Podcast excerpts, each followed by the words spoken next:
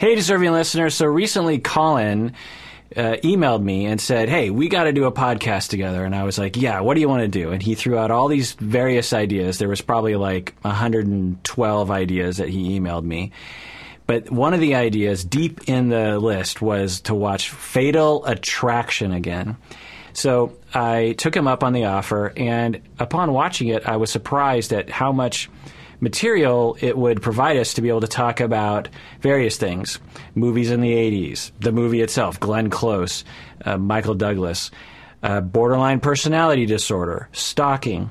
So, in this episode, I want to actually provide a trigger warning because we're going to be talking about stalking and violence. I, I looked into the research on stalking. And I know actually some of you out there have told me that you have been or are currently being stalked. So I want to raise awareness for stalking because this uh, movie depicts a stalking incident, and uh, but I don't want to hurt anyone in the process. So just be careful when you listen to this. We're not going to talk about super explicit behavior, but I could imagine it being being triggering. So, uh, Collin, why did you put this on the list of 112 ideas for us to do a podcast about?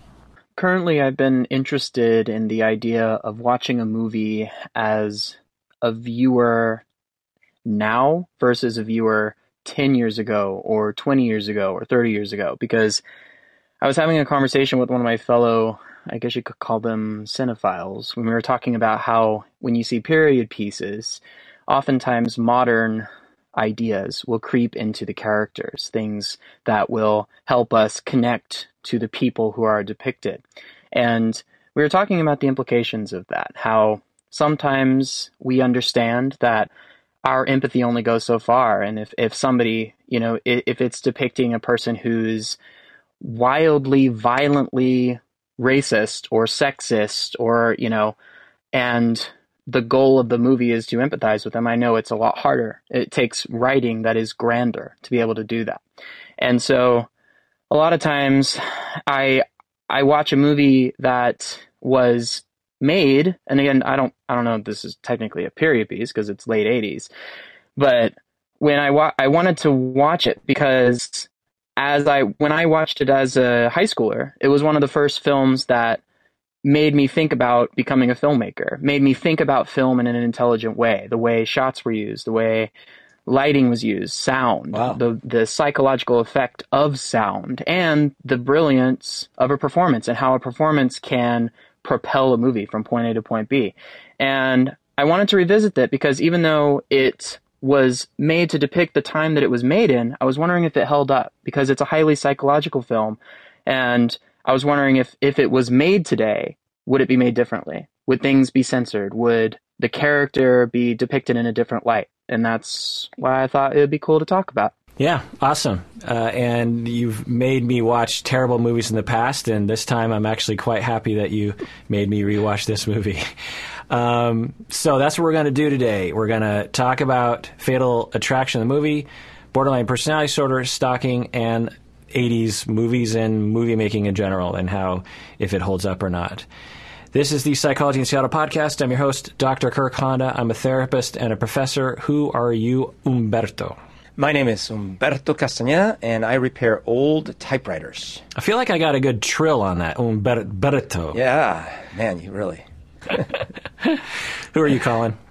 Well, I live in Texas, and if you need a great recipe for rabbit stew, I've got your number. So it's interesting because there is a bunny boom in Seattle right now. Yeah, like in North Seattle, there is a huge bunny uh, proliferation in a way that I've never seen before. There, there have been pockets of bunnies in very in smaller communities in Seattle, but my home where I live right now, there are thousands of bunnies. Uh, there's wow. bunnies in our yard, and they're almost uh, tame because humans don't chase them around, and so they'll they'll just be right next to us. And so watching this movie uh, reminded me of that. Uh, what's your relationship with this movie? Oh, actually, it's. I was very excited when I saw you. You, you sent me the text saying that uh, Collin wanted to do Fatal Attraction, um, because when I saw it in the theater, I didn't really know what to expect. Uh, I remember seeing the trailers, but you know, it wasn't a movie of a sort that I had seen before. Uh, certainly that I didn't remember. And when it started, and I was thinking as I rewatched it recently for this, I was thinking it starts slow, especially if you've not seen the previews. You're like, where is this going? Uh, and I, I only for the first like 15 minutes or so, but it then climbs exponentially in horrificness. like I, I actually had forgotten just how quickly it escalates. So at the time when I watched it, I remember being in the theater, like gripping my, the sides of my seat. And these weren't the nice comfy recliner seats where I could just kind of like pretend that I was in a cocoon or something. I'm sitting there uncomfortably next to everyone else. And this was at a time of non-social isolation. And I'm sitting there just like, what's happening? Why is this person going so insane? Um, there's some very memorable moments in that movie, very dark, memorable moments. Yeah, there's some There's- classic scenes. There's Oh, just some absolutely. classic scenes. For years later, I would always, for random reasons, go like, stay away from my wife, my life. I would just like, I will not be ignored. yeah. So I definitely enjoyed it in the theaters. It left a mark. Yeah, so so let's go through our various different chapters here. L- later, we're going to get into borderline, and even later, we'll get into stalking and the research on that. But first, let's just review the movie and, and talk about it. But at the very end, let's give our rating. I want to flip things around. Normally, I like I, I'm starting to listen to this podcast called Friendly Fire, where they review war movies, and they always wait until the very end to give their their rating. And they also uh, they do another thing that I want us to think about is they identify a guy, a, a character that they that you identified with, and it could be it's usually not the main character. It could be the main character, but usually it's like some extra in the movie, just someone that you're like you just felt kind of a connection with. So think so. I'm stealing that from Friendly Fire, but let's talk about what we liked about the movie. I'll, I'll start it off. Here's here's what my note said. We already said it's a classic movie. I mean, as I as I was about 10, 20 minutes into it, I just wrote down classic. This movie just has classic written all over it. And the thing that I I didn't remember it being because I would have been 16 when I saw this movie is that it it has a I don't I can't remember the the is it verisimilitude or there's a veris- Verisimilitude. or or or something. There's a word for movies where they try to make it very real. Verita, Veritas Cinema. Veritas Cinema. cinema. Veritas Cinema. Yeah, is the style, the directing, the writing. It felt like a documentary for a while. You know, when they're in the home and the kid is playing and the mom is doing something and the dad is on the phone. It, it felt like you just were watching a documentary and the way that people would talk over each other, that kind of style. And, and sorry, it's it's backwards. It's it's cinema verite. cinema verite. There you Yeah. go. Not veritas cinema. Cinema verite. Yeah, and I I really like that. I thought Michael Douglas and Glenn Close were just fantastic, and they're really at the height of their powers, which I, I want to get to maybe at the very end if we have time to review their their uh, you know uh, list of films, their filmography, because right right around this time there's like a plus or minus five years where both of them made some of the some super iconic movies for for my childhood. I liked how Michael Douglas, um, when when Glenn Close shows up at the house. By the way, we're going to spoil the movie. Glenn Close shows up at the house and is talking to the wife. I like how the way that they wrote it and the way Michael Douglas acted it. Other movies would have had like him going to the bathroom and like smashing something or some kind of visual like he's really upset. But in the moment, you can just see him trying to act normal, but he, you can sense he's freaking out, and you really identify with it. I just thought that that scene was kind of a unique scene.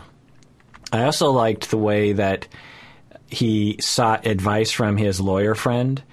He, you know, that's a very that's sort of a scene that they often will leave out of movies these days, where it's like you're in a tough spot. You should probably consult with a lawyer. You just, you know, it's like, what should I do? What are my options here? What does the law say? Like, you don't see that kind of conversation, and I and I appreciated that. Sorry to interject there. That, in fact, is so often the source of frustration, right? Because you're sitting there like, why don't you just ask someone? Yeah. Exactly. Look it up on Wikipedia. Yeah, and the the scene seemed so mundane, but again, it was in the style of the cinema verite, or as we call it, veritimas solitude cinema. As they say in France. Yeah, and the um, French bread, French dressing. Um, when they fight, the the husband and wife fight, and the daughter just starts crying. It's just a devastating scene. I don't remember that. I think when I saw it when I this movie when I was 16, I just didn't care. But when I see this now at 49, and I, I just see this child just crying when That's the hard. parents are fighting, it was. I mean, and again, it was it's written in a style and directed in a style that is just it's a I think it's sort of an 80s thing. I mean, what do you guys think? Like as I was watching this, I felt like I was remembering a lot of movies, Kramer versus Kramer, these sorts of movies where there was a period of time where a lot of movies came out, they were really going for let's break away from that old way of making cinema where you're basically taking a stage play and putting it in, fr- in front of a movie camera. Let's actually try to make this look as real as possible, where people talk over each other and staging isn't always beautiful, and uh, homes aren't usually well kept. You know what I mean? It's a it, it felt very real. D- do you think? Did you feel like this was had an '80s feel in that way? I absolutely did. Yeah, I think that this is something that makes this movie stand out and other movies of the era is that the people are people you could meet. You feel like you could walk on the street and this person could be right beside you. And I'll I'll use a more recent film. It's not tech it's not within the last couple of years, but far more recent than Fatal Attraction. It's the Beyonce Knowles picture Obsessed. Similar premise. Uh quote unquote wacko lady is obsessed with a married man and she seeks to insert herself into the, the family dynamic in a horrific way. Now, something about that film is that everything is so glossy, right down to their house. It's this huge, glossy, beautiful, unobtainable house. And Beyonce is this beautiful, unattainable, big hair, but like she's always, she always looks like she's about to go to this elegant party. And then and all the people in the office have this pristine look. And then Ali Larter the quote unquote crazy girl she has this pristine look. And of course Idris Elba is a perfect specimen of a man and he's always in the perfect suit. So one of these that's not what you get from Fatal Attraction. The the whole point I think of Fatal Attraction is to show the destruction of the everyman the man who has the family who wasn't perfect isn't perfect and actually definitively so is not perfect and is fallible. And that's why the things that happen to him have an impact on the audience. And i was listening to i'm i'm in the middle of an audio called save the cat. And one of the earlier it's about filmmaking. And one of the earlier chapters they say well the whole point of your character that's supposed to be this action star it doesn't really matter all the time how cool they are if you don't care about them their coolness factor is just going to float off into the distance and so Michael Douglas's lack of cool, but intense empathy, you know, that was that's what really got me into the movie. And I think that that's that's something that you see in in movies of the decade and more so than just performances. You also see it in the way the camera cameras are positioned because things will zoom in on objects, then you'll have cam- the camera will pan out and you'll see two actors in one shot as opposed to medium close up, medium close up, one exterior, medium close up, medium close up. So the serenity of the people in modern day movies has some sometimes also is mirrored by the shots. And I think sometimes the blur, the the blending of like you said the more stagey aspect of old Hollywood and the new experimental shots creates ultimately more life. Wow, well put. Yeah, bravo. Uh, I, I, I was gonna say less, but yeah, that's very good. Uh, what I thought was, first of all, I definitely didn't remember it was '87. It feels like much later. It was sort of ahead of its time. But I guess, to your point, it was in a in a type of, of filmmaking that does stand the test of time. Because if you look at Basic Instinct, what a decade later or something, maybe not quite, but a few years later. Uh, Probably like I think five or yeah, five, years seven years later. that one is nowhere near on the same level. And you know, it's it's not exactly the same premise either, but it's along those lines.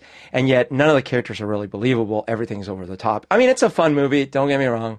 I enjoyed it just like the next guy, but it's no, it's not a classic. It's not as on the same level. Right. And uh, I do think that, especially as I was rewatching it, because I think the first time I watched it, I didn't appreciate those aspects. I didn't appreciate a lot of things because I was just younger and stuff. And now w- watching it again, I thought, man, this is interesting because uh, none of the reactions seem out of place, as extreme as it gets. Yeah. You're like, yeah, that seems right on the money. Um, Yeah, I- yeah. Just so- to piggyback on that, I loved that. That for the first ninety five percent of the movie, it's all just kind of like a like a I don't know a very real story that happens all the time. And the way that they acted, the way they talked, the situations, it was just extremely mundane. But I, we all, or at least I remember, and maybe the previews told us that this is heading towards some kind of uh, you know, shootout at the end, and that amps up the, and of course, you know, the bunny dying amps everything up as well. So actually, to that point, uh, it's funny you, mentioned Collin. You've been reading the uh, Save the Cat. I because I've been doing a ton of research on how to write and how to develop plot and characters. As I was rewatching the movie at the beginning, I thought, man, this is really interesting because I don't know how you could get away with this if you were just pitching it linearly. Um, if you didn't like spoil the fact that it's gonna get bad, because it does start so mundane. It starts so normal. So uh, um, if you were thinking of it as a book, the first chapter would be like, and he went to work, and then he went to a cocktail party, and oh, and then someone kind of like flirted oddly with someone, but and nothing happens. But they make And it then all of a interesting. sudden it- but they make it interesting anyway. Oh yeah, absolutely, I mean? absolutely. But in terms of plot development, like it's it's it, and and it's accomplishing the goal because it's just showing us, hey, this is an every guy. He's just got a family with a wife, and then you know they're busy, so they can't get around to sex that often anymore because the kids and the thing, you know. But that's it. But then when it starts ramping up, like I said, it accelerates like crazy. Yeah. So I want to go over my notes on all the late 80s things. So if it's one thing about getting older, there it's the ability to feel uh, eras that you've lived through very viscerally when you're watching a movie. So there's a lot of as I was watching it within the first 5 minutes I was like, "Oh my god, this is bringing me back to my teenage years." So one is the ultra real thing, which is kind of a, an '80s thing. It's not only in the '80s, of course, but I, it, there's a thread of movies that did a lot of that.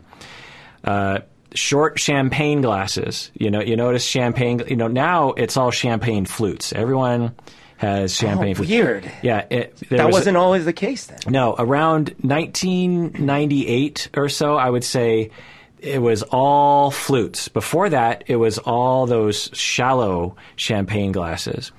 Um, the other 80s thing that's actually in a fair amount of Michael Douglas movies is they, which, and maybe you know more about this than I do, Collin, is they would pump a lot of fog or smoke into the room.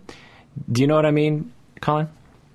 I can attach the feeling to certain scenes in this movie, but I don't know the technique. When I watch movies in the late 80s, there's a lot of that where it, when you watch it, you see light streaming in through the windows kind of a thing. And the only way that you can get that, I think, is if you put a lot of some kind of particulates in the air that, that catches that light. Interesting. So it's that's kind of an 80s thing to just provide mood. It's always sort of a moodiness thing. Um, the other thing was the just the proliferation of perms. I mean the the perm quotient in this movie was off the off the charts. I mean both of Oh, our yeah. female leads just had huge perms and when I was 16, 15 years old, 17 in high school, there was a perm year where all the girls got just perms and some of them were good where they went in the direction of Brooke Shields and some of them were bad in which they went in the direction of the gal from uh, Dirty Dancing, Oh my gosh. you know. This is the, the Permian age. Yeah. um, other late 80s things, answering machines, because that was when they really kind of came into their own. Uh, before about 1987, answering machines were, were for like rich business people, but late 80s, that was when pretty much everyone started getting answering machines. Um, records, of course, you know, they had a he had a fancy hi-fi stereo with actual Right, actual right. records. Long trench coats. So in the when I was 15, 16 years old, I went to Pike Place Market and uh, we were so jazzed up to be in the in the big city of Seattle, and I went into the secondhand store, and there was a big, uh, long trench coat. Uh, it was used, and it went. It, think of. Um, uh, don't you forget about me. You know, Simple Minds, like he, he, he, in his videos, he has these long trench coats. And I bought this super long trench coat. It went, you know, it's it, from the top up, it looked like a suit jacket, but it went down to my ankles. And that was what was fashion. And there was a lot of that in this movie too. Maxell cassette tapes. I can't tell you how many Maxell cassette tapes I owned uh, and worshipped. As a, I still have some of them. Actually, you you might even be able to see them from from your standpoint, right right there. See that whole stack right there. There's some. Oh, Maxell those are Max. Oh, interesting. uh, normal size watches. Everyone today has watches like everyone's Flavor Flav these days. Uh, when when when I grew up, people had normal size watches. Uh, yeah, exactly. And uh, and I think he has a Swatch on of all things, which is pretty cool. oh man, those were the hot thing at the end of the '80s. Yeah, no airbags in the cars, which is interesting. Um, lawyer as a protagonist. I feel like we we've lost the lawyer as protagonist movies. I feel like that was a '80s '90s thing. I feel like ha- every, every other movie was lawyer as protagonist. Um, stereotyping Japanese people, very 80s. Oh my gosh, I was so embarrassed when the movie started. I was Yeah. like, oh no. Yeah, head bow. They're foreign. Japanese And- sushi equals And his friends making business. fun of him too. It's like, oh look, look, he's bowing. He's like, ah, shh, shh, shh, shh. Yeah, yeah, yeah. And th- but that was very 80s because in the 80s, suddenly everyone was like waking up to this notion that Japan was beating Americans at the auto industry, which up and you know maybe you can't relate to this, Collin, because you don't you didn't grow up during this time, but. When we were growing up, or when I was growing up in America, America, th- America was number one in a lot of things. We are number one in space. We are number one in technology. We are number one in automaking. We were not. We made the cars. Peugeot, crap. You know, uh, Saab. You know, whatever. Socialist car. You, you got to have Trans Ams and Fords. you know, these are these are cars. And then all of a sudden, these tiny little, you know, foreign bowing, uh, raw fish eating weirdos from across, you know, the ocean are, you know, my people. By the way, if, if you don't know, I'm Japanese, so I'm not I'm not speaking out of turn. Are suddenly making cars that are way more reliable, uh, last longer, better gas mileage, uh, and cheaper, better, cheaper, reliable, and you know, just and it was all of a sudden all, Americans were like, "What's going on?" And so there was this struggle with that, and I was a part of that as a Japanese person growing up in America at the time, with the last name of Honda, by the way. So there was that whole thing, which is very late '80s. Now it's like whenever there's an Asian person in a movie, they're they're almost never Japanese, which bums me out. They're always Korean or Chinese or something, which I understand because there's not a lot of Japanese Americans in comparison to the Filipinos, for example.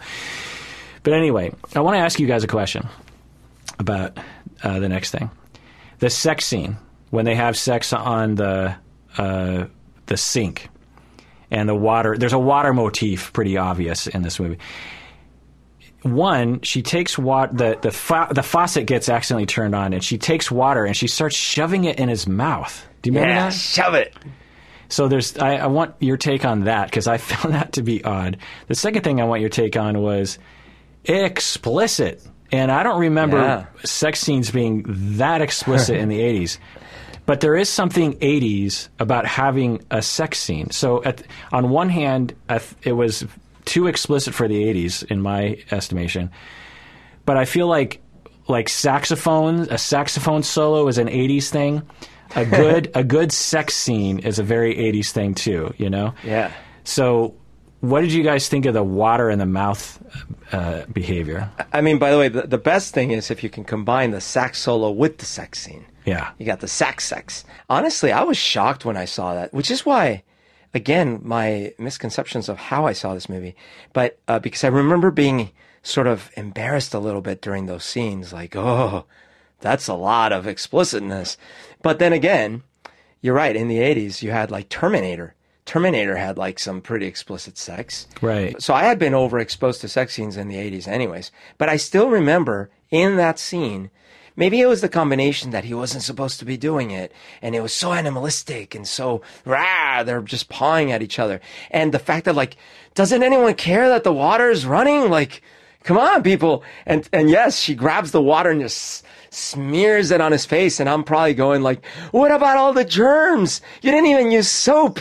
What's going on? And then she smears the water on her titty paws and, and yeah. It's yeah, it's crazy. especially triggering now, given our current state of affairs, when it's when it's like something dirty in a film. I think. Yeah. Yeah, I I, uh, I I like to think of Alex as water. Actually, while I was watching it this last time, I I think that as she manifests, depending on how powerful she feels or how a part of Michael Douglas's life she is, the water will take different forms. You know, in this instance, she's she's literally shoved down his throat. He's tasting her. He she's leading him to different spots on her body, leading him to her nipples.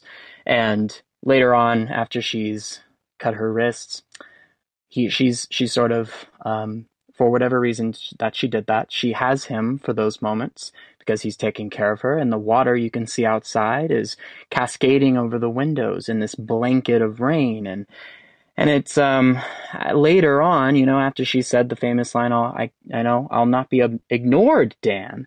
We um we we get the the water that builds up in the tub and then eventually seeps onto the the floor that bleeds down, you know, from floor two to floor one, and the dog is the only one that notices it. And then the water on the the contained hot water on the stove is heating up, and and then of course earlier we had the bunny that was boiling in the festering hot water. So I just think of her as this this shapeless person.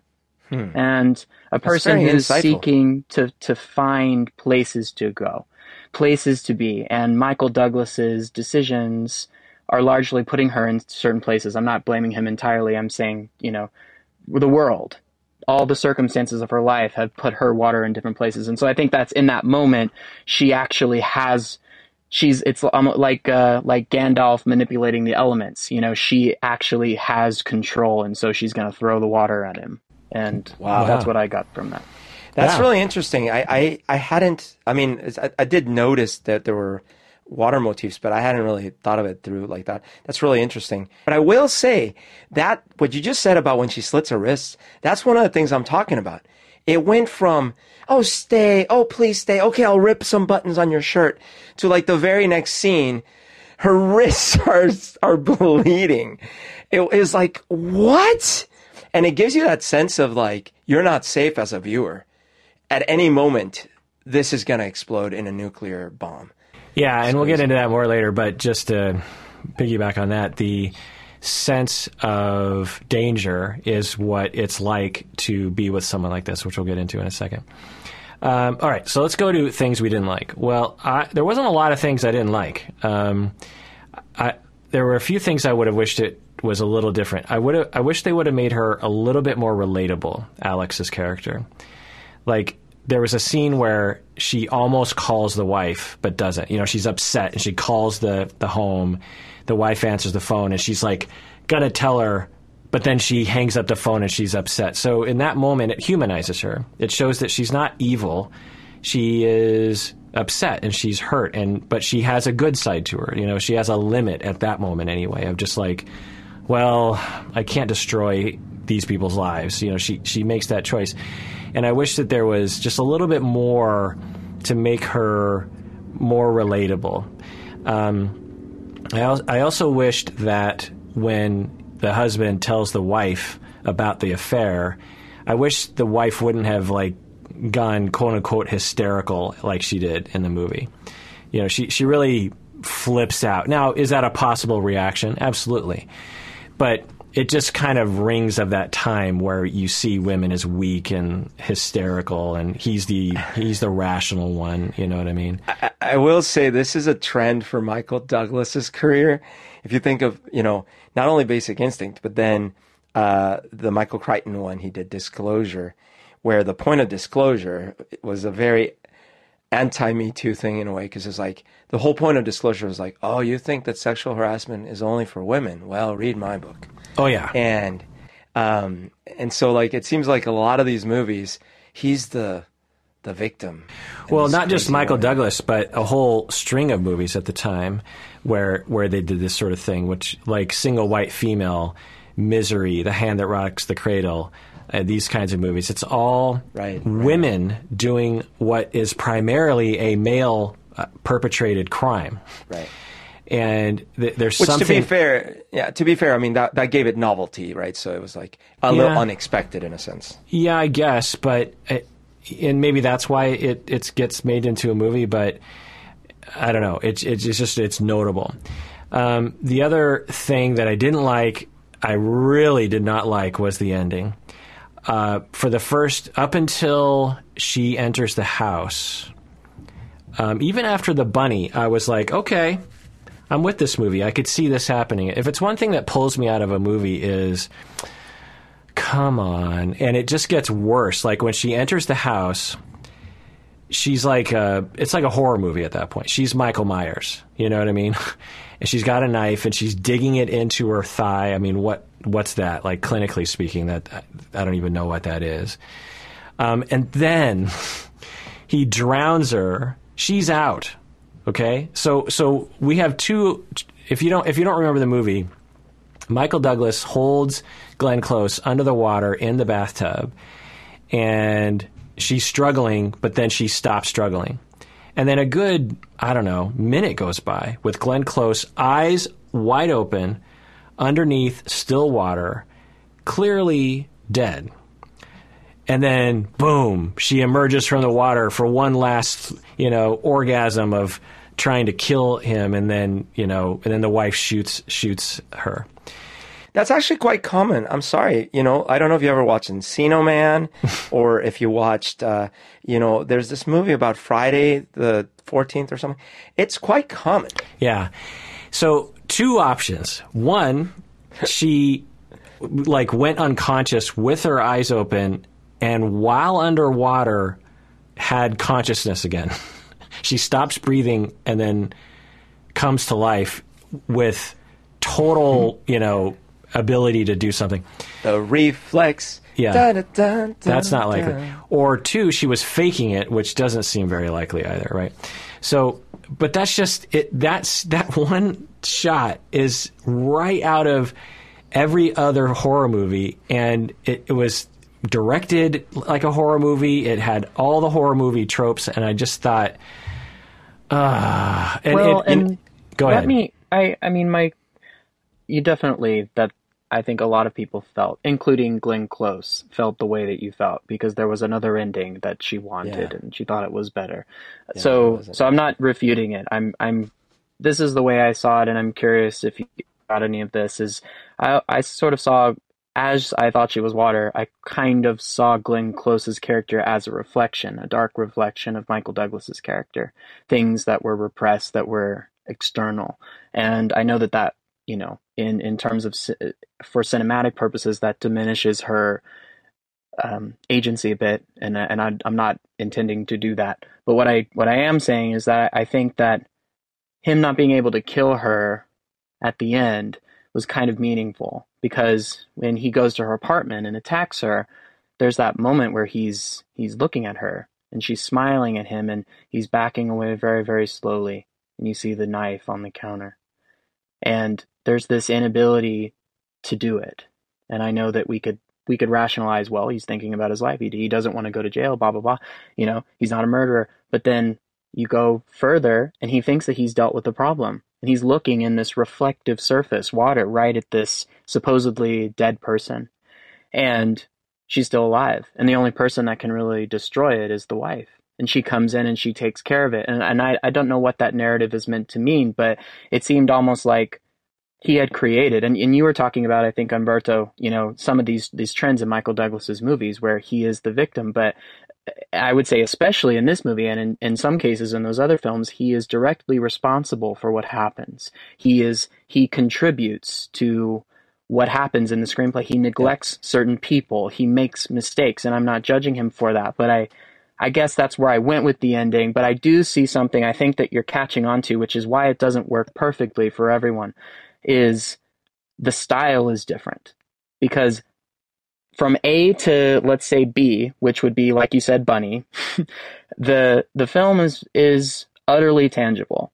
It, it's sitting on your shelf in your home, and then the separation occurs because the filming style changes. The way the, the there's a lack of dialogue.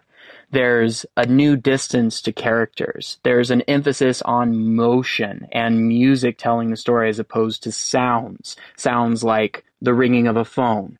And it becomes more Hitchcockian.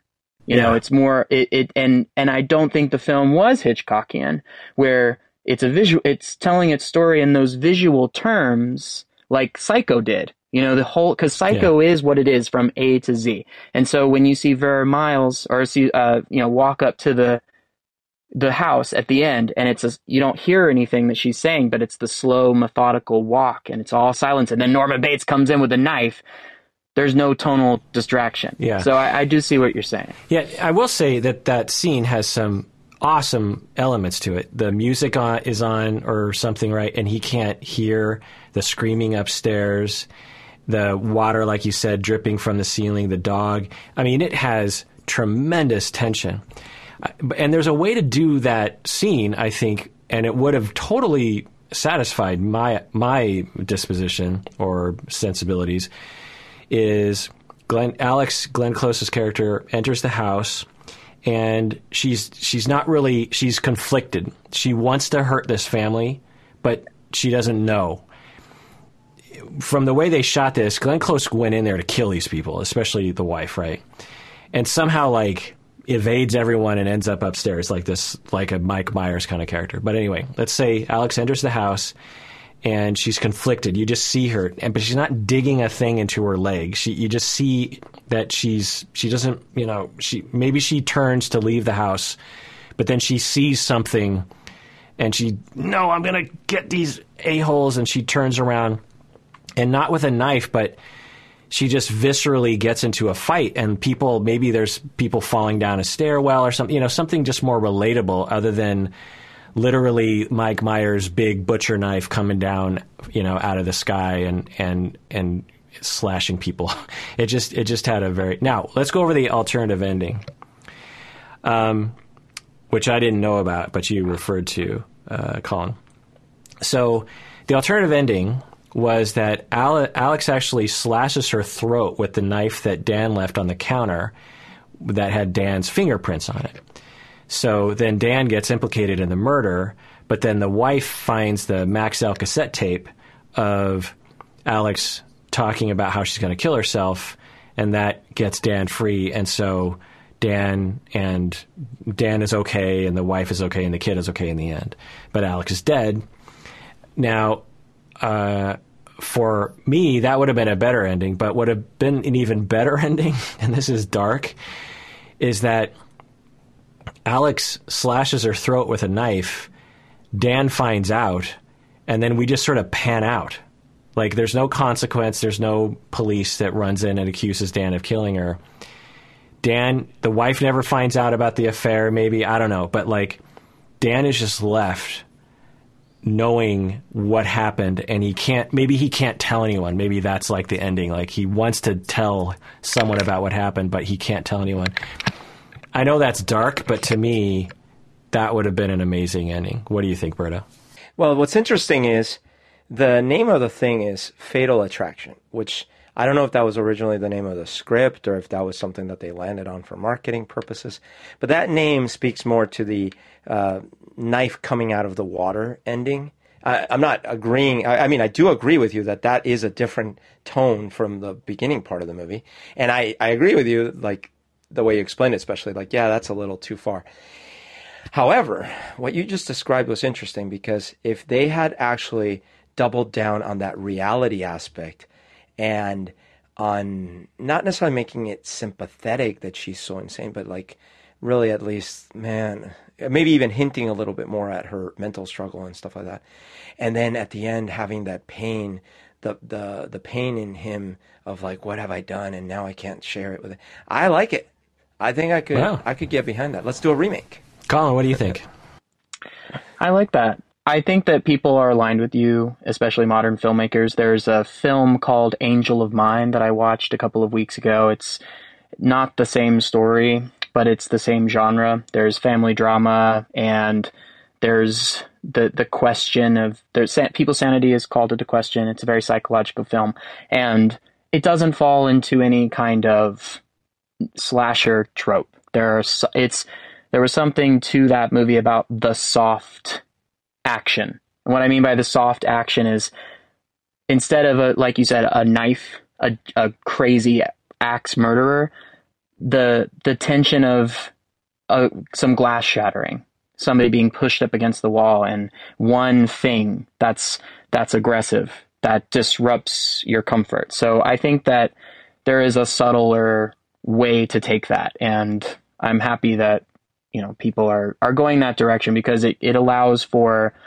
the psychology of the character who's most important, and in this case it would be Alex, to be important from the beginning into the end, not just until it's no longer serving the movie. Because I do get it when it comes to a horror film where we are we want to be intrigued, you know, we and and we want I think to on some level for the filmmaker to withhold the answer, but sometimes when it's so realistic, it's actually better maybe to give us some answers because like you said the characters survive a little longer as opposed to being more dated in, in this case Yeah. I mean, I get it because this movie was fantastically successful. And with my ending, it's an art movie. And with their Yeah. ending, it's like a number one movie of the year.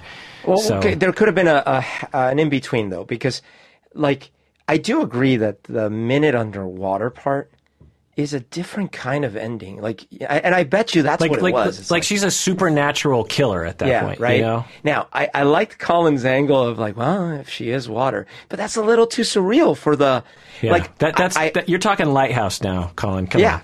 Exactly. So I, I like the idea that there was a thread that if you're a, a more perceptive viewer, you would catch on to and like, but I don't like that then you need to have caught on to that thread in order to understand why she survived a minute underwater. But what if they hadn't?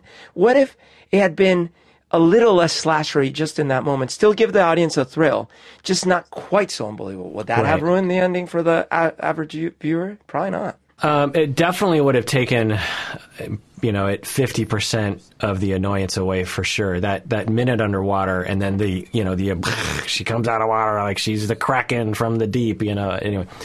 Or go the other direction. As she emerges from the water, you see scales start to form on her face, and she's the shape of water. Yeah. unless the point of the film is to take away the humanity of this woman until there is none left But I think there's a way to do that that would have, in my eyes, would have been uh, believable. You know, yeah like I said, she didn't have a knife. She just with her bare hands because she could have done a lot of damage to you know that wife. You know, slamming her head against the wall or I don't know. And you There's can't give of- me Dog Day Afternoon for two hours, and then at the last minute, he's a superhero.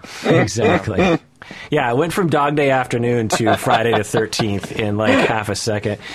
So let's go into uh, borderline personality disorder uh, because a lot of people come to this for psychology related topics. So let's talk about it.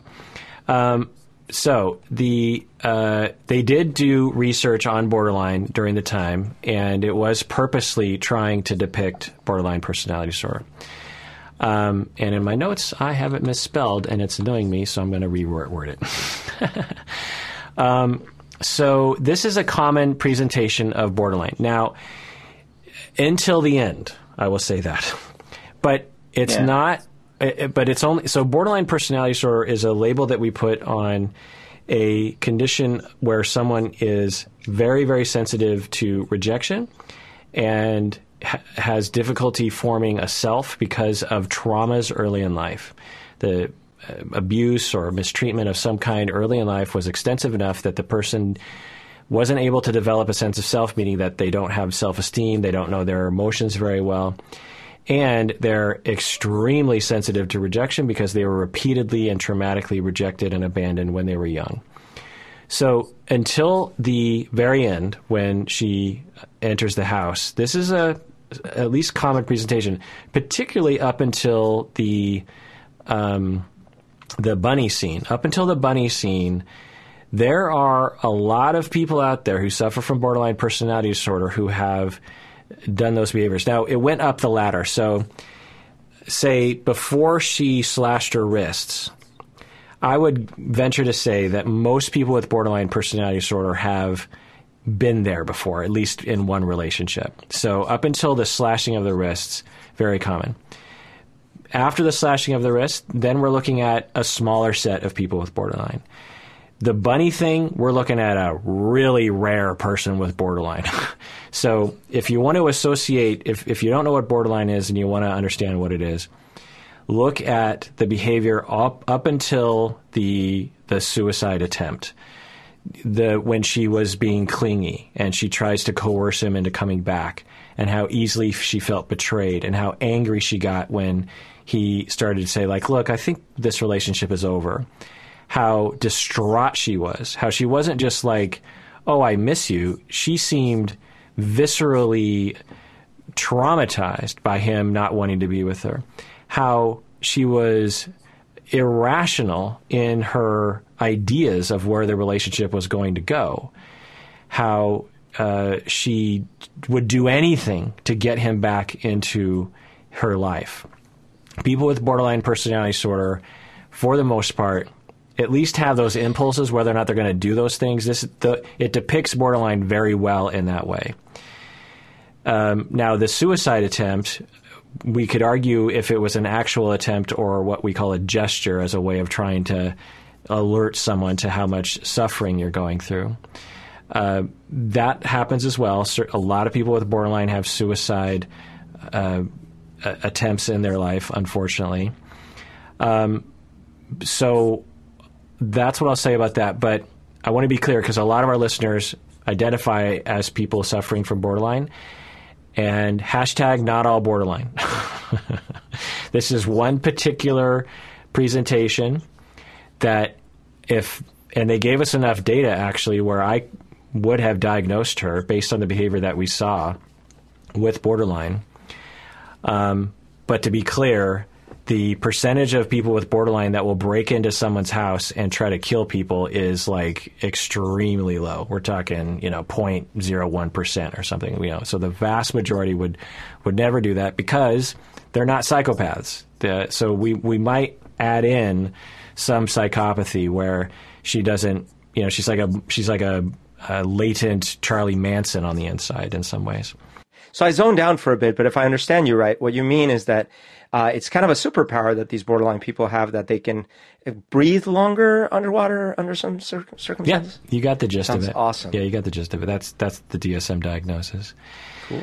Um, so uh, yeah, and I, if you suffer from borderline and you watch the first half of this movie, you might be able to really relate to it. And the key here is that people with borderline have been abandoned, traumatized, and so they're very, very sensitive to abandonment, and they basically assume they're always going to be abandoned. Um, so let's talk about stalking here. Um, so let's see, research on stalking, and I'm going to do some some quiz questions to you in a second. But just before we do that, so there are a lot of underlying. Di- well, let's take a break first, and when we get back. Let's continue. What do you say? Let's do it.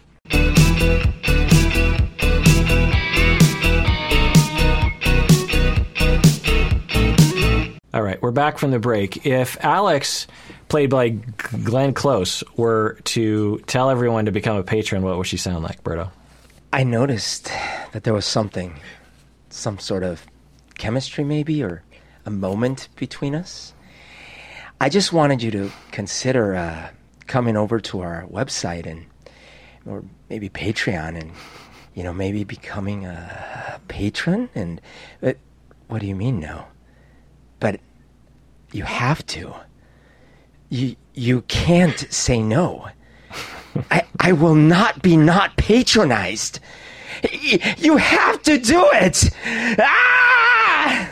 Now, to be clear, uh, we're not mocking borderline. Um, I, if you listen to this podcast, everyone should understand that I specialize in treating people with borderline. I have a lot of sympathy and compassion for people with borderline. Um, so we're not mocking that, but that was hilarious, Berto. That was amazing.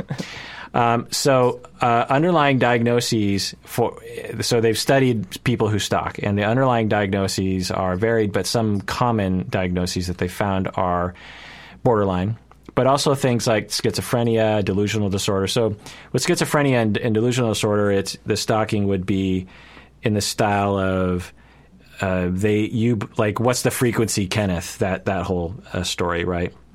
um, where it's you believe that this famous person or this person that you know is in cahoots with the aliens that are trying to get you, and so you will stalk this person because of a mental illness, and that, that's a common scenario.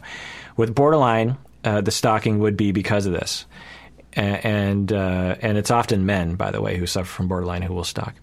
Bipolar disorder is another uh, diagnosis that can be found in stalkers. Substance-related disorders, which is can be very common, um, either just alcohol abuse that gets to you, or uh, using meth and that can make you psychotic.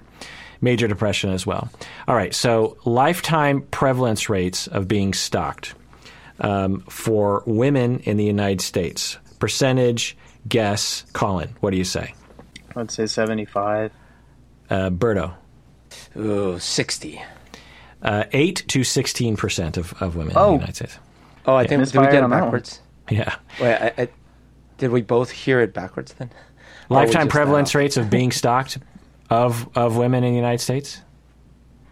Yeah. No, I just I I've heard it be so frequent, but okay. No, I mean in terms of I mean uh, in terms of unwanted behavior, I mean there's there's a spectrum okay. there. I see. But in terms I of- extra- yeah, I extrapolated on on that. Yeah. Yeah, in terms of what would be considered stalking where the Okay. the individual is like, yeah, I am being systematically stalked Yeah, by a individual who is Still, though. yeah, for a long Well- period of time. But yeah, I mean, was the- eight eight to sixteen percent. Yeah, That's, that's like that's huge. that's a lot of people. Uh, men victims percentage lifetime prevalence. Four percent. Great, two to five percent. You are both right. Uh, duration for most is is a year or less, which I guess is some reprieve since it doesn't last forever. But their ten percent lasts for five or more years, which would be awful. Uh, gender: uh, women are blank times more likely to be stalked. Collin, what do you think? I'm gonna say 25. Okay, Berto. Um, fifteen. Three. A lot of men get stalked. A lot of dudes are being stalked. So our, our classic stereotype is male stalking female, right? And that certainly Right. is the most common profile. But there are a lot of men stalking other men, and there are a lot of women stalking men. I mean, not the it's not the dominant profile, but millions. Okay, people of color are more likely to be stalked. By the way, research finds. Um, what behaviors? So I have a list of behaviors here that are reported by stalking victims. You know, like the stalker did this to me. What are those things? Do you think? Let's go back and forth. Collin, what what do you think? Well, parking, you know, for sure has to be one. Parking near Okay. where they live, near a residence. Okay, Berto. Uh, sending text messages. In, Good. At all times. Collin. I would say um, following schedules, tracking schedules. Okay, good. Berto. um, taking photos of them from a distance. Wow, you guys would be good stalkers. um, Well, so, we stalk have, each other. I have 40 years experience stalking people. so Berto said the most common, which is text messaging and phone calls, which is 63%. Um, this is the favorite tactic by both male and f- female perpetrators, which makes sense. It's the easiest thing to do, right? You just text and call. Um, unwanted letters and emails, 30%. Uh, being the brunt of rumors spread by the perpetrator, 29%. Being followed or spied upon, which you mentioned, Collin, 25%. Getting unexpectedly confronted by the perpetrator in person, 22%. Being waited for, that's kind of like that parking thing, 20%. Receiving unwanted presents, 9%. So when you when you say isn't it eerie to just think about those things like Yeah. like you get frequent text messages. They start spreading rumors about you. Like Oh, I didn't know you were gonna be here. Yeah. Oh. Yeah, being followed, spied upon, getting, uh, you know, uh, being waited for. My God, like like they're just sitting outside your work, and you're like, there they are. And the movie does a good job, I think, of explaining how you might be, you, the victim, might be ignored, to quote, you know, Glenn Close's character, in terms of what Michael Douglas's character goes through when he comes to the cops, you know, Right. or or reaches out to, you know, he doesn't obviously, he's trying to keep it a secret, but there's um I would guess, and correct me if I'm wrong, that there's probably a level of nullification that happens whenever you say that you're being stalked, or or at least there's um there's a it's not panic immediately probably you know people oh they'll get over it or or you've made your bed lie in it sort of thing which Right. is what the cop says Right, exactly. Yeah, the laws are getting slightly better over time, but they are not as robust as they need to be. I mean, imagine going through something like this. This is absolutely criminal behavior. In some ways, if if I was being stalked, I'd rather them just pull up and like punch the crap out of me for like a half an hour and get it over with than the constant fear of where are they? What are they going to do? So, what are the victim's worst fears as a result of stalking? Let's list those. Collin, give me one. disruption of family life That something, some private thing will emerge of them. Maybe some photos or Okay, humiliation or something. yeah. Collin. harm to owned objects possessions Okay, Berto. Yeah, like work, like that. Their work will be affected because they'll be embarrassed at work or something.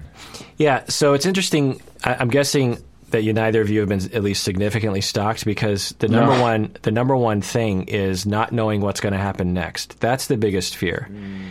That's that's what stalking is designed to do. It's terrorism. You know, when when the you know World Trade Center was was uh, taken down by terrorists, we mourned the death of those 2,000 some odd people, but the main thing was was, oh my God, you mean they're among us?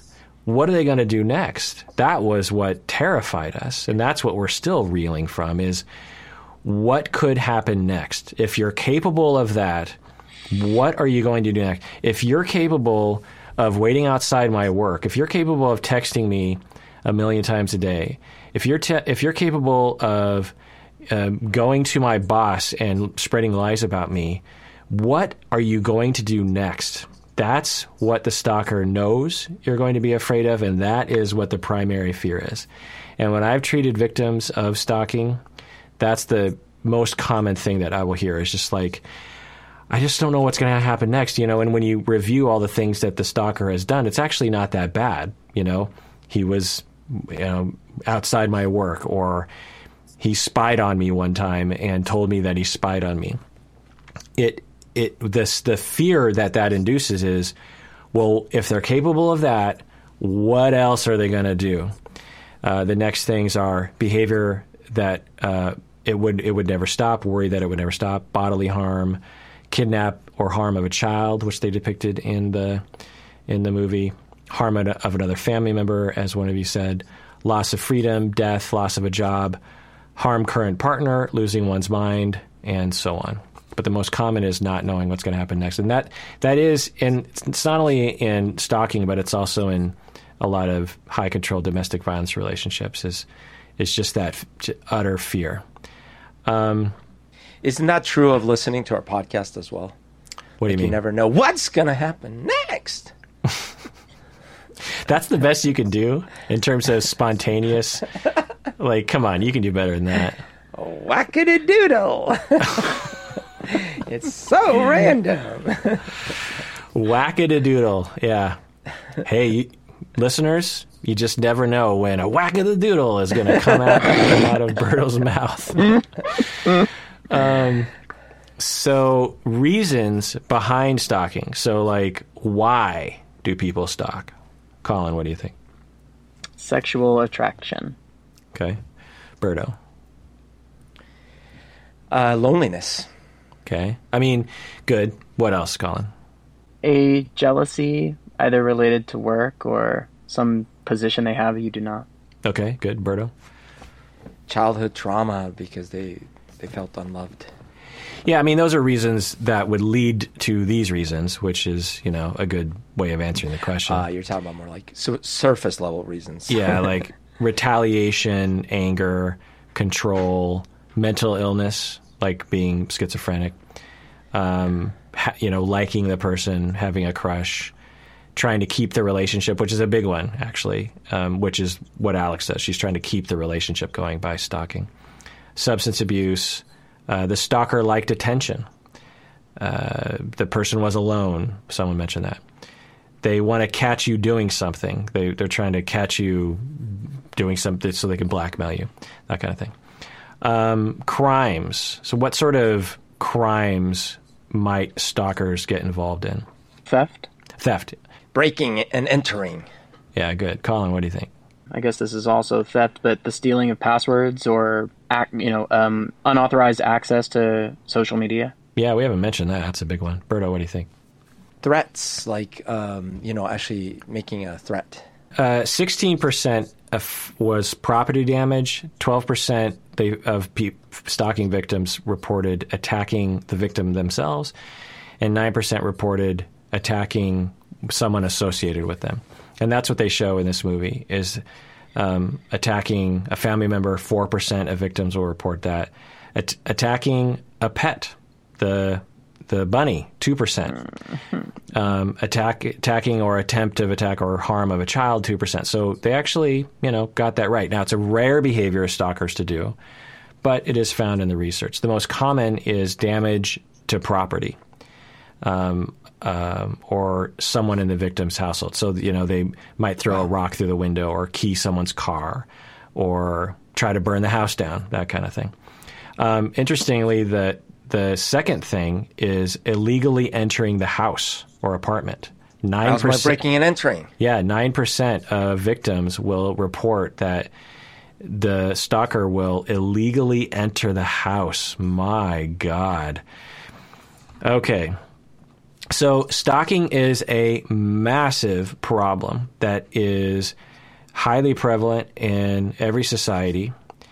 Is is basically genderless, except men are more likely to do it, and women are more likely to be har- harmed, and people of color are more likely to be victimized. But it really is in every aspect of life, in every corner of our society. And I don't think that our laws are robust enough. Um, if you actually talk to people that go through this sort of thing, it is it is it is the worst. You know, like I said, I've I've treated people I've treated victims in the past, and they'll they'll tell me that they'll just like, I wish this person would just like stab me once so I could go to the hospital, and I just want it to be over. I, I it's this constant. I I wake up worrying about it. I go to bed worrying about it. It screws my sleep. I'm constantly looking over my shoulder. I'm wondering when the other shoe's going to drop. Are if are are they watching me right now? You know what? It just it just will drive you nuts. And so um, that is unfair. It's torture. It's criminal. And if our laws are there to protect people, it should protect that. And there is, I don't think the now state every state has different laws about it, but but I feel like if you can make a good case that someone's stalking you, I feel like uh, that person needs to be dealt with. The other thing I'll say is that a friend of mine that I grew up with, he has a security business. He he's a professional security guy.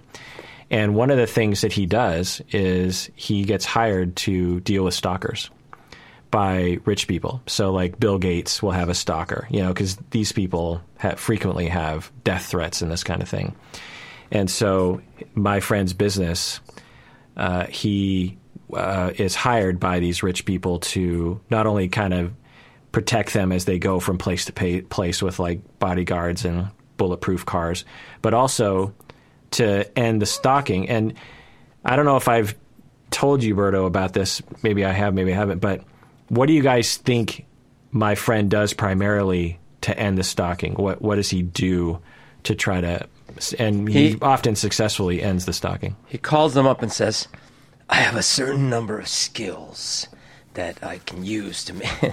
no, um, I, I think uh, recommend counseling.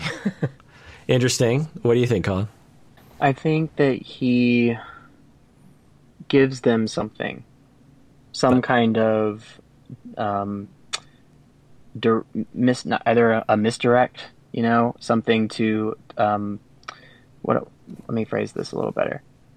In the circumstance that they would be stalking, making it more difficult for them to stalk, so they have more obstacles and they have to get around it. Interesting. or, or show them show them the impact, maybe like So what my friend said he did, which because I thought, you know, because he's like a military guy, I thought he would go threaten them or, you know, I don't know, put a lock on their door. I don't know what they what they do. What he does is he contacts the family and says, "Did you know that your brother is stalking?" oh, our client. And the family almost always is mortified and, oh, well, he must be off his meds or he must be this and that. And then the security company says, well, is there anything you can do? You know, or can we help you to reach out to him and so that we can actually help them? And because it's not just the stalking that is going on, this person is obviously really suffering. So, so that's what they do.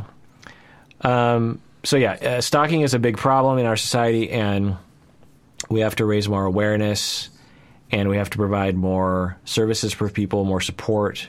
And if you know anyone who is being stalked, reach out to them, give them some support, hang out with them, just you know, be with them because they'll probably feel better. So you know, take it very, very seriously. It's a, it's, it's bad news. And if you have impulses yourself to stalk, which I actually I do know some listeners do, uh, it's evidence of suffering, and so you deserve treatment so that you don't have to suffer, and by definition, you don't have to stalk as well. Rotten Tomatoes rating, Collin, take a guess. I'm gonna say 85. Berto. Uh, you talk about the per, the people rating. People rating. No, not people. s- well, there's both, right? There's the the critics and the people. Yeah. So the the critics, I'd say ninety percent. 75%, which I was surprised by. Uh, Roger Ebert actually, uh, of course, wrote a, re- a review in the Ch- Chicago Sun Times, which I loved, and I completely agree with this. Fatal Attraction is a spellbinding psychological thriller that could have been a great movie if the filmmakers had not thrown character and plausibility to the winds in the last minutes to give us their version of a grown up Friday the 13th because this because the movie because the good things in this movie including the performances are so very good it's a shame that the film's potential for greatness was so blatantly compromised. Now i don't know if i take it so end of review i don't know if i take it that far because i still do think it's a great movie but i think roger ebert put it pretty well in that It's like these people that will take a movie like Signs and throw away the baby with the bathwater just because the last 25% of the movie is complete stupidity and drivel. And so it negates the rest of it. I, agree. you know, when I saw Signs in the theater, I didn't think it was that dumb. I, I don't. oh, it's so dumb. I don't remember thinking it was amazing. It ruins the whole thing. but I remember, you know, enjoying it. What about you? No, Collin? the beginning is great. I thought it was amazing. Yeah. He's so good at building suspense and everything. Yeah. And then everything for the last quarter of it is this contrived mess. Like, oh, the bat was there so that you in that moment could remember what the dying mom said. So, oh, wow. It's just so What, bad. yeah, was the premise that God was involved, or what? God, yeah, God sent the aliens to test this one dude's faith so or to like help him regain his faith, really, because he had lost his faith. Was Because it Mel God Gib- was it took Mel his Gibson? wife in the first place. Is it Mel Gibson? Yes, it's Mel Yes. Gibson. and Joaquin Phoenix, right? So God causes this accident that n- makes his wife die, and then he's like, "Oh, spoiler alerts, by the way." And then he's like, "Oh, I've lost my faith," and then God's like, "Don't worry, I'll invade your planet." And make it so that I have some little contrived things, like your daughter can throw little glasses of water on them and stuff, and then you'll regain your faith. Right. I think that the ending of that movie is compromised in a way that Fatal Attractions isn't. And what I mean by that is is that when you're watching Signs, if I remember I need to rewatch it, but I felt this film this this script coming from a sense of things are out of your control. They're out of your comprehension and you're going to struggle and you're going to feel sad that you don't understand and I didn't get the sense that answers were out there. Oh yeah. And, Oh, oh, yeah. Sorry, I, I, I got to be clear. I am not saying that the the ending of uh, Fatal Attraction ruins the movie as much as I felt that the last part of Signs ruined Signs for me. I was not saying that. Well, I, yeah, no, totally. I, I, I, but I think that what, what happens at the end of Signs is that it's cleared up. You know, there's a Tiffany bow and the water and aliens and God. It's like Deus Ex Machina. It like it, to me, it's a tonal clash. It's a clash. It, it compromises the feeling of the film. Whereas I think a more open ended or ambiguous or terrifying, suspenseful, whatever you want to say, ending, um, like the birds. You know, that's what makes the birds so great, in my opinion, is that you never know what the fuck the birds are doing, why they're here, and you Yeah. end with uncertainty. And that's that to me is not compromising the film just for the sake of monster destruction at the end so that society returns to safety. And I feel like with Fatal Attraction, it's it's not compromised because the film isn't it never says outright that she has borderline. And I don't think that it takes the position of trying to, even though it does a very good job of putting the pieces in there for people who are looking for it, it doesn't outright say that this is this is the answer. So I think that this because you have two things going on, right? You have this authentic depiction of someone with borderline, and then you have movie Alex, who is villain Alex, who is basically serving as the unexpected entity in Michael Douglas's life. Everything he thinks that she won't do, she does. As an audience living through Michael Douglas, everything that you don't think she will do, she does. And she goes further than you think. So she's almost unclassifiable. And so this ramping up of, as we've talked about, uh, suspense to suspense to suspense to get to the ending. Um, this this big ending that doesn't match up with the predominant diagnosis.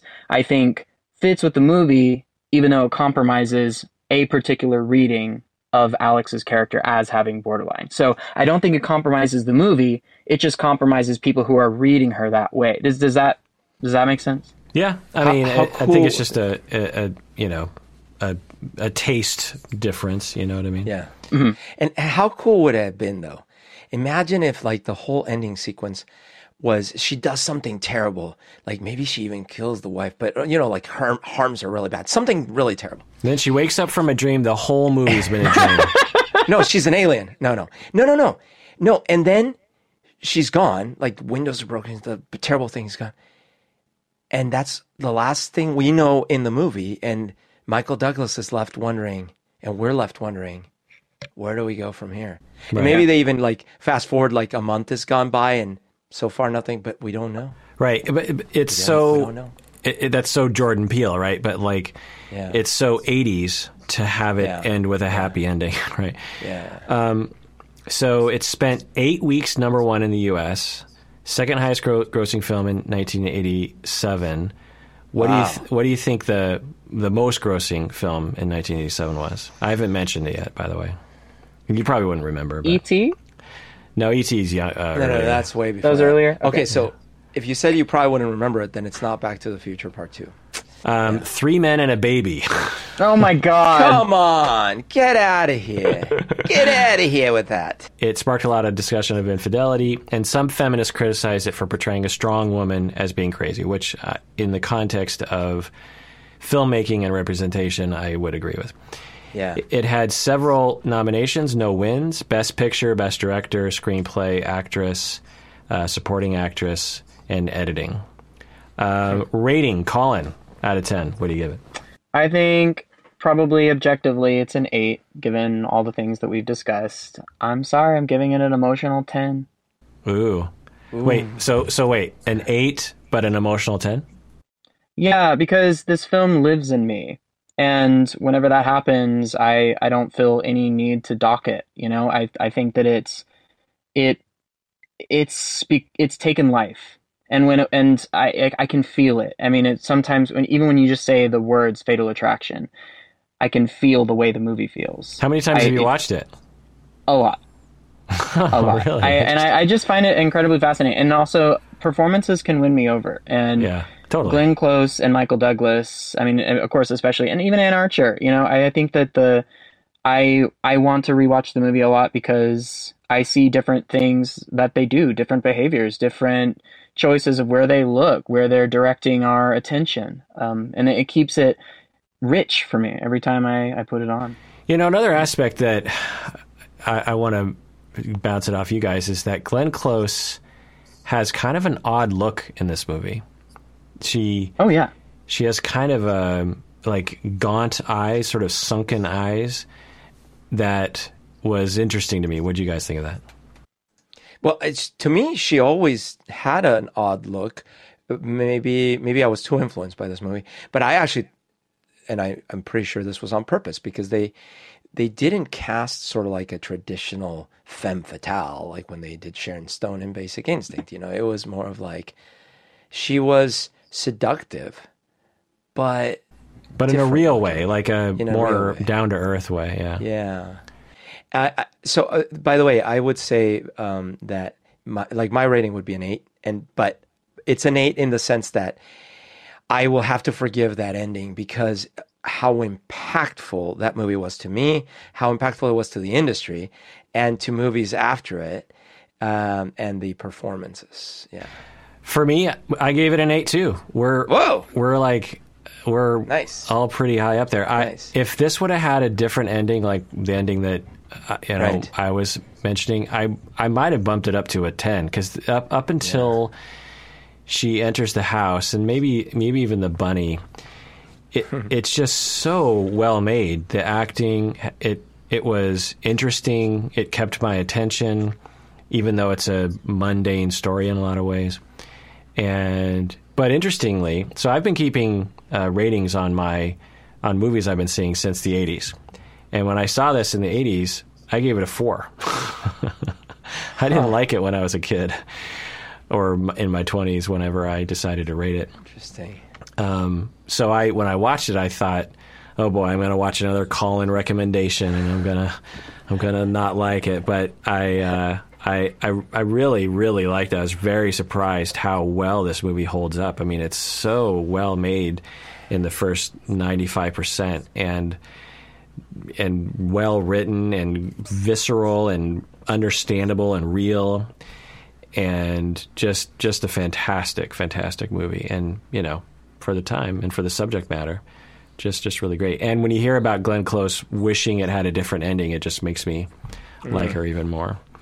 And I Um, think that you're right about it being it's just extremely visceral. And also when when you brought up how she looked, I think that it's important that she looked to the way that she did and not like Sharon Stone because part of I think what Michael Douglas's character sees in her is a is a conquest, somebody to be conquered, you know, or or an excuse or a way to feel like a man again. You know, after they have sex, he's saying thank God when she's like, "Oh, that was great," you know, and then and then immediately when she's like, "Hey, would you like to go dancing?" He's like, "Oh God, really?" You know, he looks a little bit like I don't know if I have the energy that, but he goes because he's like it's almost like a competition. Like I got to keep up. I got to like be the man. And so you know, someone like Sharon Stone who carries that crazy ethereal beauty, especially the way they designed her in Basic Instinct to look not like a woman you'd meet at a bar, to look like the woman that you meet in your dreams, you know, less of an easy conquest, you know. So I, I think that that's that's kind of important. But yeah, like the the reality of the of the characters, I think, is just as real today as it as it was then. Yeah, and I really liked the way they didn't pull any punches with him. He's he's essentially an a hole, Yeah, Yeah. and they also gave us no reasons, which I find to just be super aggravating when in writing. Uh, inevitably, in these scripts, there will always be like, "Oh, well, I know why he's cheating. It's because his wife is a B. You know, his wife is is controlling, or she won't have sex with him anymore." It, when we watch this movie, it's clear this wife is the best. His family is the best. His home is the best. He has a dog and a kid and a life and there's he's not unhappy. There's no there's no reason other than the fact that this woman just hits on him. And we also get the impression that this wasn't his first time doing this sort of thing. So it I and they never explained it they never said this is you know. I, I wonder if at some point producers or writers or someone's get got there. They're like, you got to explain why they're doing this. People want to know, hmm. but but there aren't easy answers to those questions. Yeah, they don't spoon feed you the background, which is great. But so there wanna... are visual clues, I think, motifs yeah. like they like sure. the pets. You know, like he's he has this dog that he has to take care of, but it's a responsibility and he's stepping away. He's constantly not feeding the dog and going mm, into this yeah. other place. And then it's too much when he brings yeah. the dog to this person who's very destructive, brings the dog to that house. And then the, the bunny that's left outside in the cage, I think it's sort of this symbol of like responsibility and family. And sure, like when he brings the bunny in by the fire and it's super warm and it's great. And that's when he, when he gets what he wants, you know, the loving wife and the loving daughter and their smiling faces, you know, that's in context and that's right for him at the moment but he can leave it and and the he when he leaves it ultimately towards the end with that bunny the bunny pays the price for it so i think there's sort of that like that rejection of comfort and responsibility that you know right which paid, he pays for it which i know we've been just speaking glowingly about it but one thing that just slightly bugged me was that it play i don't know you know, if if in isolation this movie proposes this notion, but there's a lot of writing about how men are inherently caged animals as as as husbands, right? That men are you have to catch a man and cage him in a in a marriage. That mm-hmm. a real man would never fully want to be limited in that way, and that uh, you know there's is it Chris Rock says something like the only reason why your husband isn't cheating on you is because no one's hit on him. That's the only reason why no, he's, he's not cheating on you. And it's this, what I believe to be a sexist notion against men that men don't want attachments, they don't want longevity in relationships, they don't want stability. And this movie I, I, don't I don't I'm not going to indict this movie, but I will indict like this movie in addition to several other movies that basically just put that idea forward without sure. scrutinizing it at all. Yeah. Well, I have a question for you actually on that regard. I, I know we're trying to wrap up, but you know, I, I think that there's another layer to it that I see where characters in this situation, and yes, predominantly they're men, they just don't have the conversation. You know, they don't. They're they're so so rarely have I ever seen somebody say, I actually got hit on by this this lady or I'm having strange feelings. It's like this there's a an idea of a family man or an idea of a husband or maybe it's like a toxic masculine idea. I'm not sure where it comes from, but there's just no talk about it and it, it always seems to be, you know, that the affair is um, a sort of symptom of this lack of being able to to actually share. And I know that that can inflict harm when you say, actually, I'm attracted to this other woman, or like, hey, I was hit on and it didn't bother me. But I just was wondering what y'all thought of that because it's just strange that I never see the conversation until after the affair has already happened. Right. Yeah. I mean, I, I will say anecdotally, I do see conversations like that sometimes. I mean, they're not like distraught in my anecdotal experience. They're not just like, "Oh my god, I don't know what I'm doing." It's more more like, "Look what I'm doing." This kind of thing. Mm-hmm. Everyone is shamed for dependency, and men are particularly shamed for, for for dependency. Everyone is taught that they should be independent in our American society.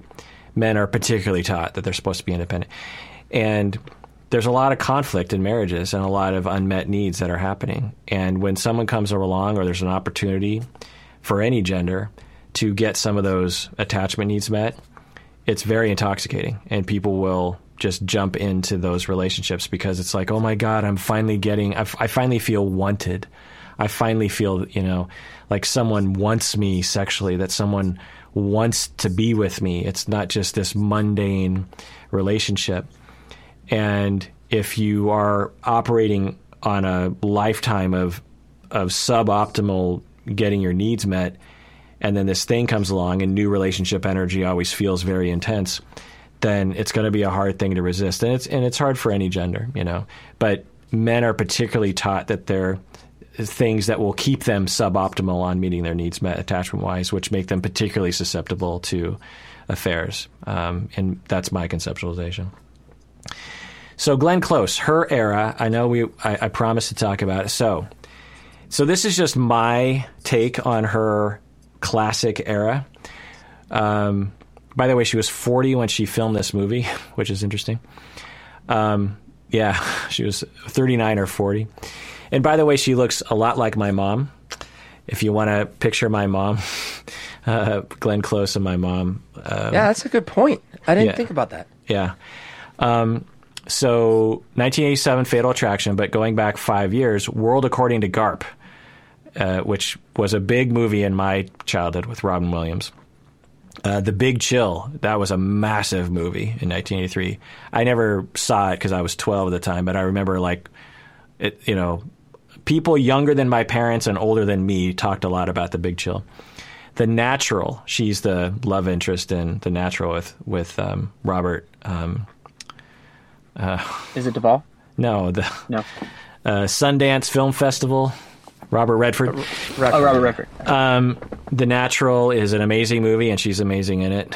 I've never seen it. And Dangerous Liaisons, which I really remember her in. So, in in the span of five six years, she made those five classic '80s movies. Um, and she's made a whole you know bunch of other movies since then, but I I consider that to be her classic time.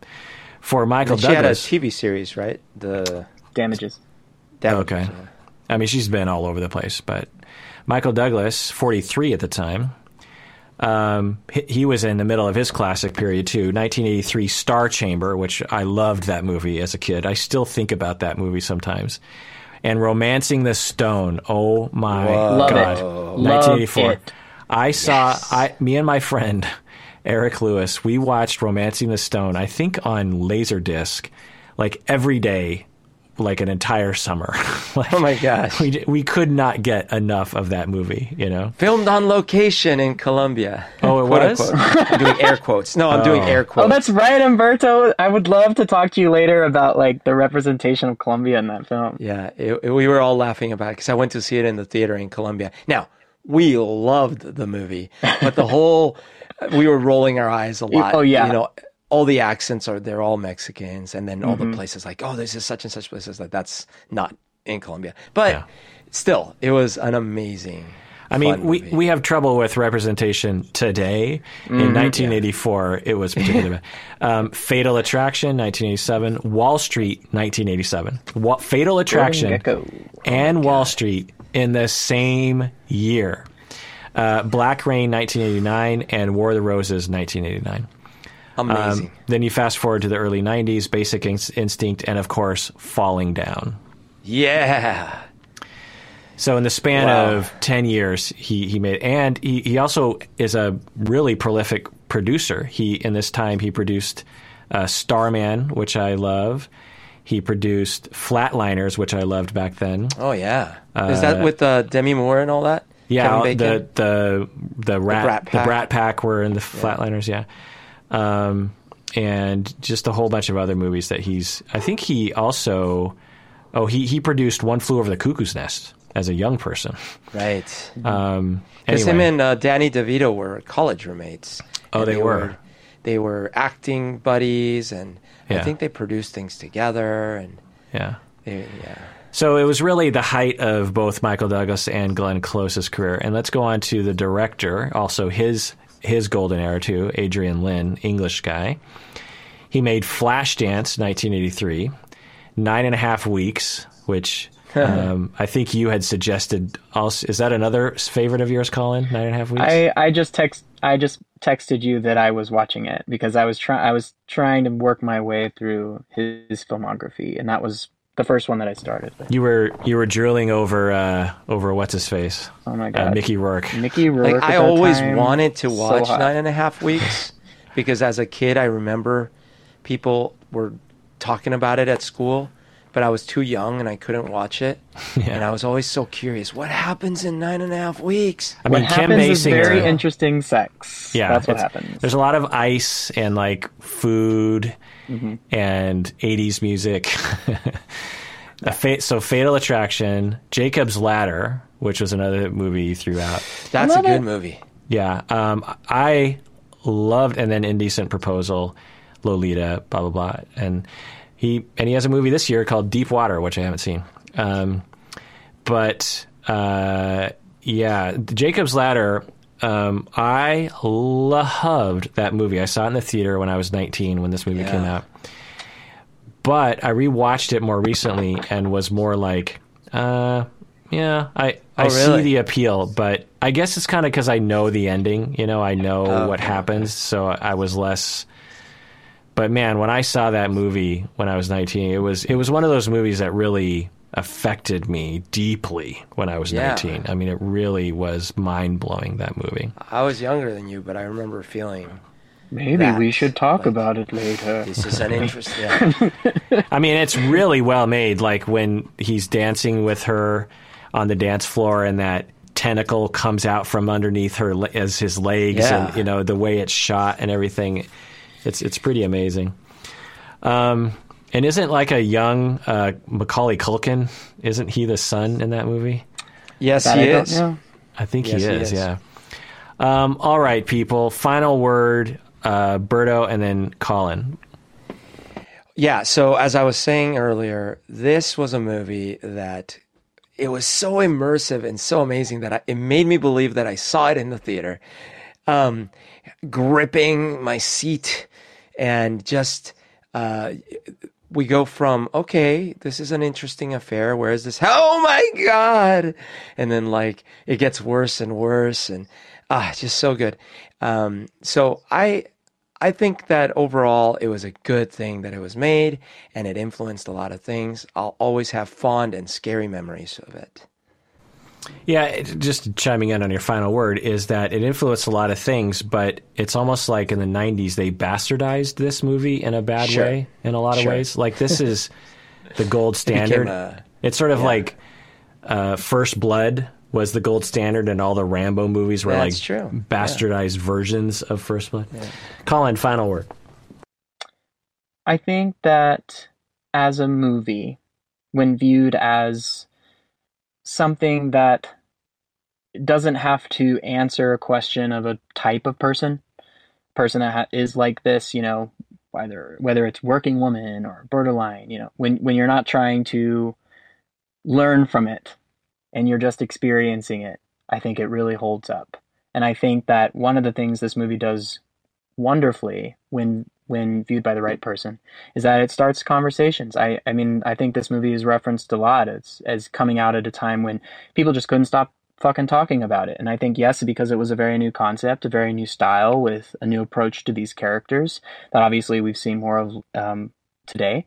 But it's I think it's timeless in a way, and it's also a time capsule. So if you're in the mood for something that is gonna get under your skin. It's not PC. I, I don't even like that term. I don't even know why I just fucking used it. Um, but it's it's one person's vision of one very troubled individual, and I think that the performances are absolutely astonishing, and it that's part of what makes the film really work. And I think that you know it's also not just the perform- performances, but what they connect to, the shots, the the way that the telephone is a character, the way that lighting is used um, when it's hit on different colors or hit on white. You know, what does it mean when there's there's all these rich, beautiful flowers that are around the wife or around the family, or there's lush green and when the light is even, and then the harsh lighting of the in the in the almost stone-like residence of you know Alex, and she's wearing these white sheet in these white sheets, wearing white things that look like they're from a hospital.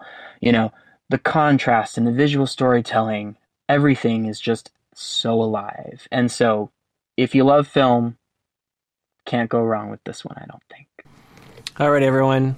Nice. That's the final word. Please take care of yourself because you deserve it. You deserve it, especially if you feel like you're being ignored. Oh.